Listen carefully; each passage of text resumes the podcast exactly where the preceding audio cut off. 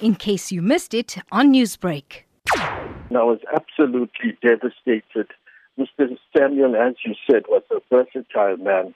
He was a man for all seasons and he contributed so much in all fields of endeavor. As far as the law was concerned, the attorney in many, many prominent cases, including murder cases, and he was highly skilled and adept in cross examination. Added to that, he also thought of the little man or the small man, and he was the head of our small claims com- committee as well, which oversaw the small claims court that is functional in Chad. As a member of the community, he was in the uh, instrumental as part of the group that set up the youth center, the Chatsworth Youth Center. He was a leading political activist, having shown his allegiance to the ANC from the very early days, and he was an activist from student days as well. Mr. Samuel was a prominent lawyer from the Chatsworth area, as you have mentioned, being involved in such high profile cases and a lot of community work as well. Can you take me through, you know, how he built himself up and his passion that was a catalyst for his career? In university at Durban Westville, he was always involved in anti-apartheid activities. I think started from his school days, although I, I first met him at university. That drove him. His auntie was uh, Navanethem Pillay as well, uh, a leading attorney. He was filled with ideology and he converted this into action. Yes, and he attended many, many uh, meetings at the youth center and other places where he contributed when it came to issues like the death of Sadia and other issues affecting the community. And slowly he built himself up. And uh, as I said, he appeared in many, many leading cases here in uh, Chatsworth. And other attorneys also looked to him for advice as well. Mr. Samuel is being hailed for being a community activist till his last days. Now, you have also been and still are largely involved in community work and upliftment in the Shallcross and Chatsworth areas.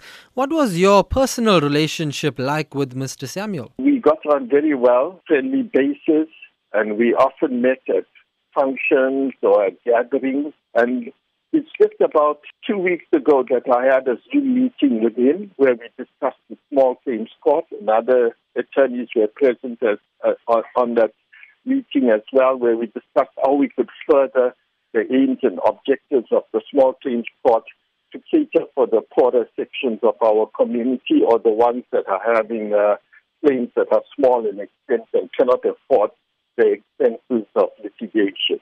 Staying with the story, Brandon Pillay, the chairman of the Bayview Flats Residents Association, says he's still battling to come to terms with Samuel's death. Pillay was mentored by Samuel as a teenager, which propelled him to taking interest in community activism. I must be honest that I just didn't want to believe it. In fact, it took me a long time before I even posted on my Facebook wall or even on my WhatsApp status. I couldn't bring myself to say the word rest in peace. And I think getting up every single morning is becoming more depressing when you lose people that you've worked your entire life with. But for Mr. Samuel, you know, I was a little boy still in, in, in high school when I started my relationship with him. And I think that's what's even more painful is that the relationship with him stems from him mentoring and supporting me from a little boy. Being mentored by Siven, what stood out to you the most, which led to you doing some great work within your community?